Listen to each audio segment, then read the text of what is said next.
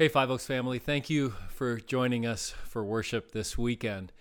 Uh, we're in in strange times, of course, uh, but strange in ways that I would never have expected. Uh, it, it, it seems we're, we're returning to our prayer series, but it seems like when we were doing our prayer series, that was another world and another time when we were concerned with COVID 19. Uh, everything kind of focus uh, changed last week with the killing of George Floyd. Uh, we're and, and, it it it seemed like COVID nineteen went away. It didn't, of course. We'll we're getting back to those kinds of realities again, uh, but it just seems weird. We're getting back to our, our prayer series. We hardly had even begun, and yet it seems, and we only took one week off, and yet, at least to me, it seems like a long time ago. But we are in a prayer series on uh, learning to pray, and uh, it's working our way through various phrases within the Lord's Prayer.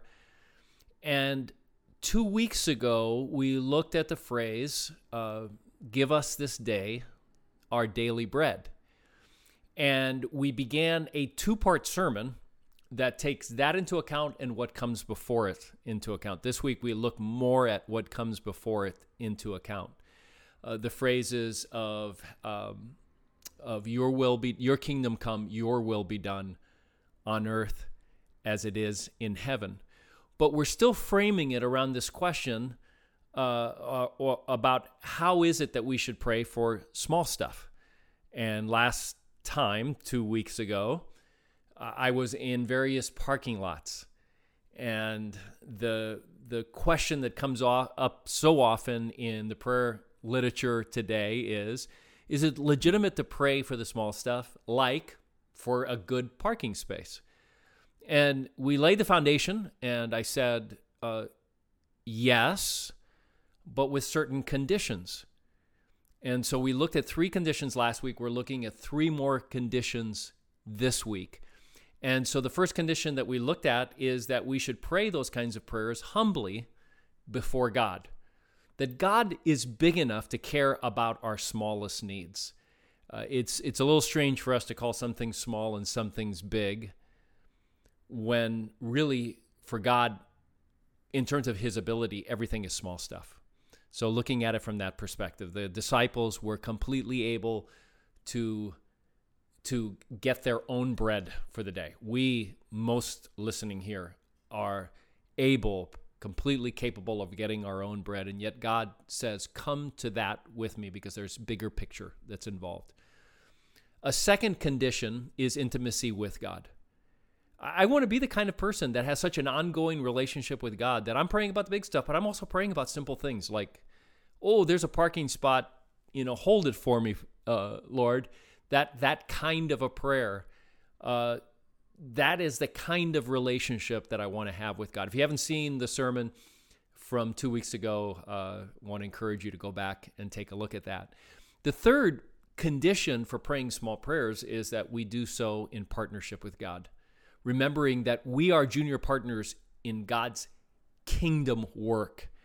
That if we're only praying about the small stuff we're missing out on what God has called us to and the kind of prayer that God has called us to. We are His junior partners in His kingdom work. So today we're going to look at three more conditions about praying for the small stuff. Again, focusing on the kingdom come, will be done on earth as it is in heaven. And um, and before we do that, uh, we are we are going to uh, pray together the prayer of illumination, asking the Holy Spirit to speak to us and teach us and move us and motivate us. And then we will have uh, various people uh, reading. Specifically this week, it will be uh, some of our school teachers, people in the education field who are going to be reading the scripture to you. So um, let's get ready for prayer. Today's prayer of illumination is based on Second Thessalonians chapter 2.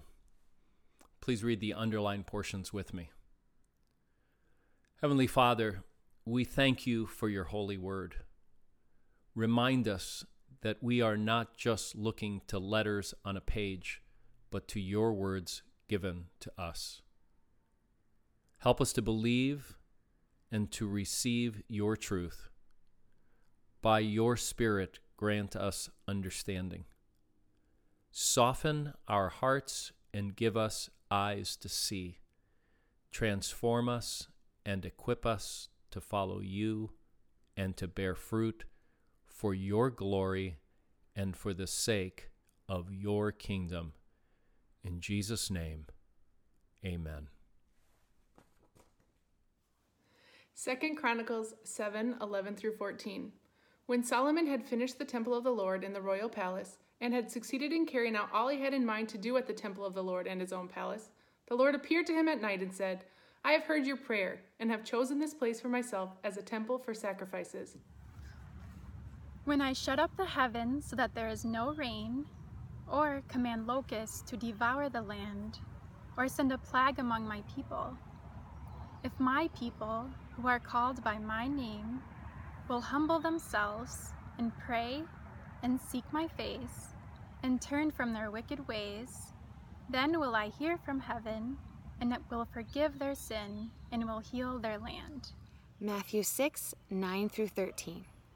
This then is how you should pray Our Father in heaven, hallowed be your name. Your kingdom come, your will be done, on earth as it is in heaven. Give us today our daily bread, and forgive us for our debts, as we have also forgiven our debtors. And lead us not into temptation, but deliver us from the evil one.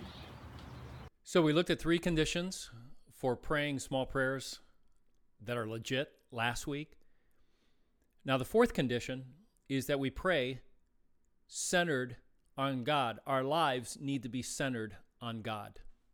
Jesus tells us to pray for daily bread, but he tells us to pray for bread from a life perspective that is centered on God. a, a, a perspective that's centered on God's glory and on his kingdom and on his purposes. When our prayers, our small prayers for small things, are not centered on God and on his kingdom and his purposes and his glory, what happens is our prayers get out of balance and they get out of whack. When Lois and I moved here to our Prescott home back in um, September, I think, uh, of last year, we brought the washing machine and dryer from our house in Woodbury uh, because they were basically brand new. We, we couldn't see just leaving that with the house and, and going with the old ones that were here or buying new ones uh, all together to begin with. So various things had to be connected. We had to have the, uh, we had a plumber come in and he connected the gas line and the water line and the drain lines and all those kinds of things. And he balanced everything the way that it needed to be balanced. And he left. He ran it, everything was fine. But when we started washing clothes, what happened was by the time we would get to the spin cycle, uh, the racket that would come from our washing machine was so loud that we were absolutely certain our neighbors were going to call the police on us. I mean, it is it was it was so loud and so disturbing uh, for us, but especially I would think for them. And so we, it, I tried to fix it, but this thing is really heavy, and you may not be able to see, but there's a pan under there that gets in the way. There's there was hardly any way of being able to to pull it up. So we called the plumber. He came back. Uh, he knows how to work these things. He balanced it for us, and everything began to work correctly again. Now, when we pray Jesus's the way that Jesus taught us to pray, it reminds us by the time we get to the part about asking for daily bread, it reminds us that even in the small stuff, by the time we get to the small stuff, you spend a lot of time centering on God's kingdom and God's will. So it reminds us that even as we pray for the small stuff, it needs to be a prayer that is centered on God. When it's not centered on God, it becomes imbalanced. And when it becomes imbalanced, our prayers get out of whack. When our prayers shift God away from the center where he belongs, our hearts get out of whack and shaky. The small things become bigger than they ought to be in our hearts. What begins to drive our prayers under those conditions? Well, things like convenience, our own reputation, comfort, pleasure, self, those things move to the center and we push God to the periphery. It's a recipe for frustration and for fear, anxiety, and anger and discord. It leads to broken relationships that arise from a self centered life. And on top of all that, it dishonors God. We're going to look at the next two conditions uh, under different conditions. I actually filmed these two weeks ago or a week ago uh, when it was a lot cooler and overcast. So let's look at the fifth condition now. The fifth condition necessary in praying for small things is trusting God. We need to pray in faith, with faith, believing that God can. Of course, this is true of all praying. The Gospels underscore the absolute necessity and importance of faith when we pray. When Jesus went to his hometown and they didn't believe in him, here's what the Gospel of Mark has to say He could not do any miracles there except lay his hands on a few sick people and heal them. He was amazed at their lack of faith. But that reality has to be weighed over against what Jesus says about just having a little tiny bit of faith. Then the disciples came to Jesus in private and asked, Why couldn't we drive out the demon? He replied, Because you have so little faith. Truly, I tell you, if you have faith as small as a mustard seed, you can say to this mountain, Move from here to there, and it will move nothing will be impossible for you. Then there's this beautiful exchange between a man who's brought his son to Jesus to be healed of a demon. If you can do anything, take pity on us, the man said. If you can, said Jesus, everything is possible for one who believes. Immediately, the boy's father exclaimed, I do believe. Help me overcome my unbelief. Taken together, what do you think Jesus is looking for? Stop and discuss uh, this with those you're watching or reflect on it if you're alone.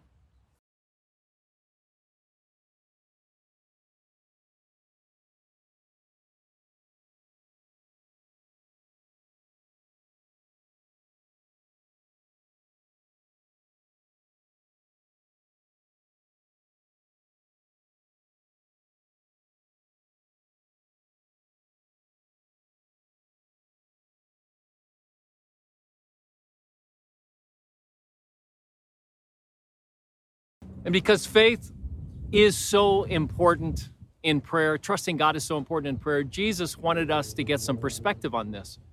And part of the way that he gave perspective is that he told us to pray to God as Father, Father in heaven. And he wanted us to understand what kind of Father we're praying to.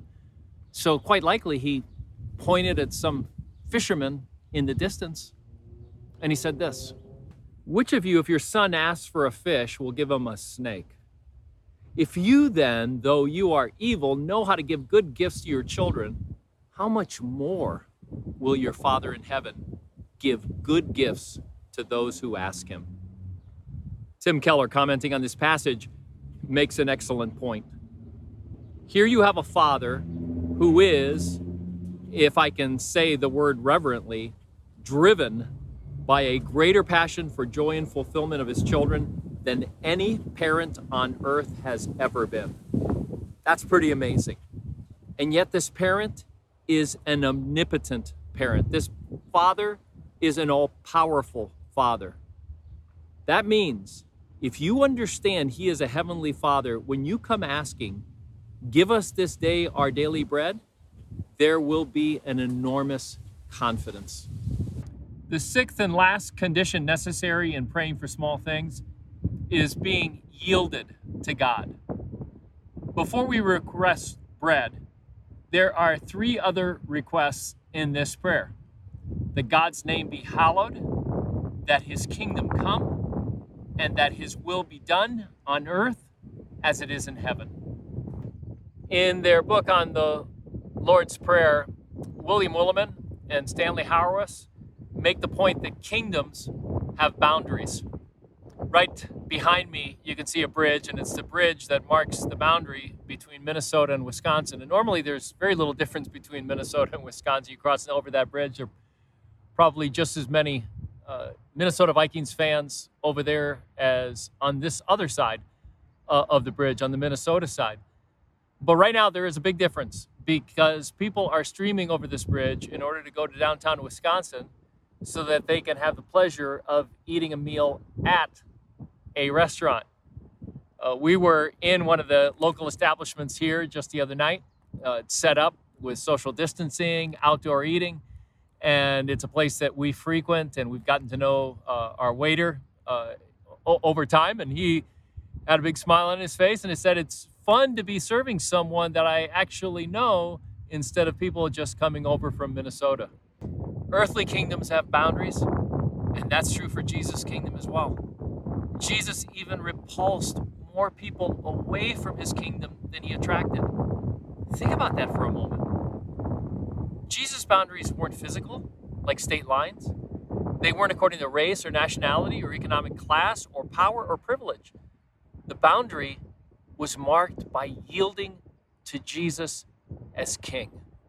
Yielding means coming humbly before the Father like the tax collector who couldn't even lift up his eyes towards heaven, but admitted that he was a sinner, and Jesus said he went home righteous that day. Yielding means being poor in spirit and meek and being a peacemaker. Yielding means uh, putting faith in what Jesus did on the cross for our sakes, for, for our sin. In the words of Jesus, he came to die as a ransom for many. Yielding means following Jesus, becoming his disciple, following his will and his way, and setting aside our will and our way. Uh, yielding means seeking justice uh, and mercy. Uh, justice for people like, uh, like George Floyd, and for those who lost their businesses in rioting uh, that destroyed not only their businesses, but their very livelihood. Yielding means remain re- remembering and joining Jesus in his mission to the world, uh, remembering his words to his disciples and to his, us and to us, his final words before his departure. All authority in heaven and on earth has been given to me. Therefore, go and make disciples of all nations, baptizing them in the name of the Father and of the Son and of the Holy Spirit, and teaching them to obey everything I have commanded you. Surely I am with you always, even to the end of the age. We're introducing a new tool this week uh, that it's a tool that many of you are already using, and it's called Praying for Your Top Five. As part of my personal prayer habit, I don't consider my prayer time to have actually been completed on any given day if I don't pray for my top five. Uh, the top five are the five people in my life, at least five people, or about five people, who I know, many of them I love very dearly, who are very far from God. They've not received the grace that Jesus offers, what he did on the cross for them. Now, I say top five kind of like I say my top five movies. They're probably about 12 or 13 movies in my top five. I probably have one that stands out, but then my second place might be shared by four or five. Uh, so this isn't a strict number. It's it's a it's a general number to be thinking about people in your life who you want to be praying for daily, regularly, uh, for them to come to know Jesus and for yourself uh, to play a role in that, in whatever role that God is calling you to. You know, we're called to make disciples. And calling, being called to make disciples means helping people become disciples, become new disciples, follow Jesus. Uh, and prayer plays, plays an incredibly uh, important role in uh, bringing people to Jesus, in introducing people to Jesus. At the very least, prayer reminds us that we have a role in that. As we pray, we are reminded, we become mindful, and we become much more noticing of how God might be working in people's lives. Prayer, at the very least, helps us uh, about the top five. Prayer helps us remember this can't happen without God, without the power of the Holy Spirit.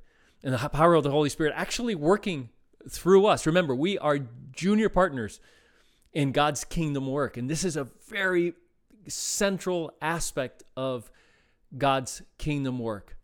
But it's more than just doing the least. Prayer also unleashes the power of God, God the Holy Spirit, in our lives so that we can be more effective in sharing Christ and be appropriately bold in sharing the good news of the gospel. Remember, we're not called to make deciders for Jesus. We're called to make disciples who follow Jesus. It's not about trying to make a sale, it's about helping people become followers for life. That requires a greater long term investment in people's lives and greater power. And so I want to encourage you to go to our website, to the sermon page, and download the sermon application guide if you haven't already, and use the link that's on there in order to download this prayer tool it will train you on how to use the tool and how to pray for people in your life who are far from God. Now, I can share with you from personal experience. When you start praying like this daily, it's amazing how many opportunities to talk about faith issues and to share your faith story begin to present themselves in your daily life. I know that's something you want. Everyone who has gotten to know Jesus wants that for other people, for them to come to know Jesus and experience His grace as well. And He's called us to share that. God has called us to share the good news of the gospel. It's not just something that we do because God has called us to, but because we understand it's something that we want for the people that we love and care for. It's something that we want for our friends. It's something that we want for our family, for anyone who is far from God, who hasn't received His grace and His forgiveness and the life that he offers. And so we take the bread now, remembering that Christ's body was broken for us. We share that message. That's the message that we get to share.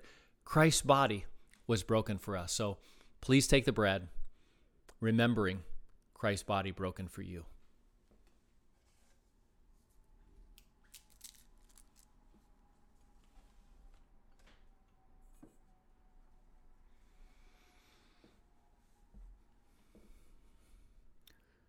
We take the cup, remembering his blood shed for the remission of our sins.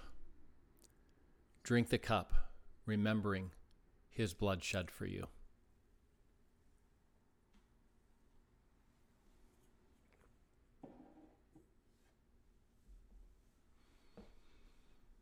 Now, if you have children with you, please pray the blessing that'll be on the screen in the next few moments.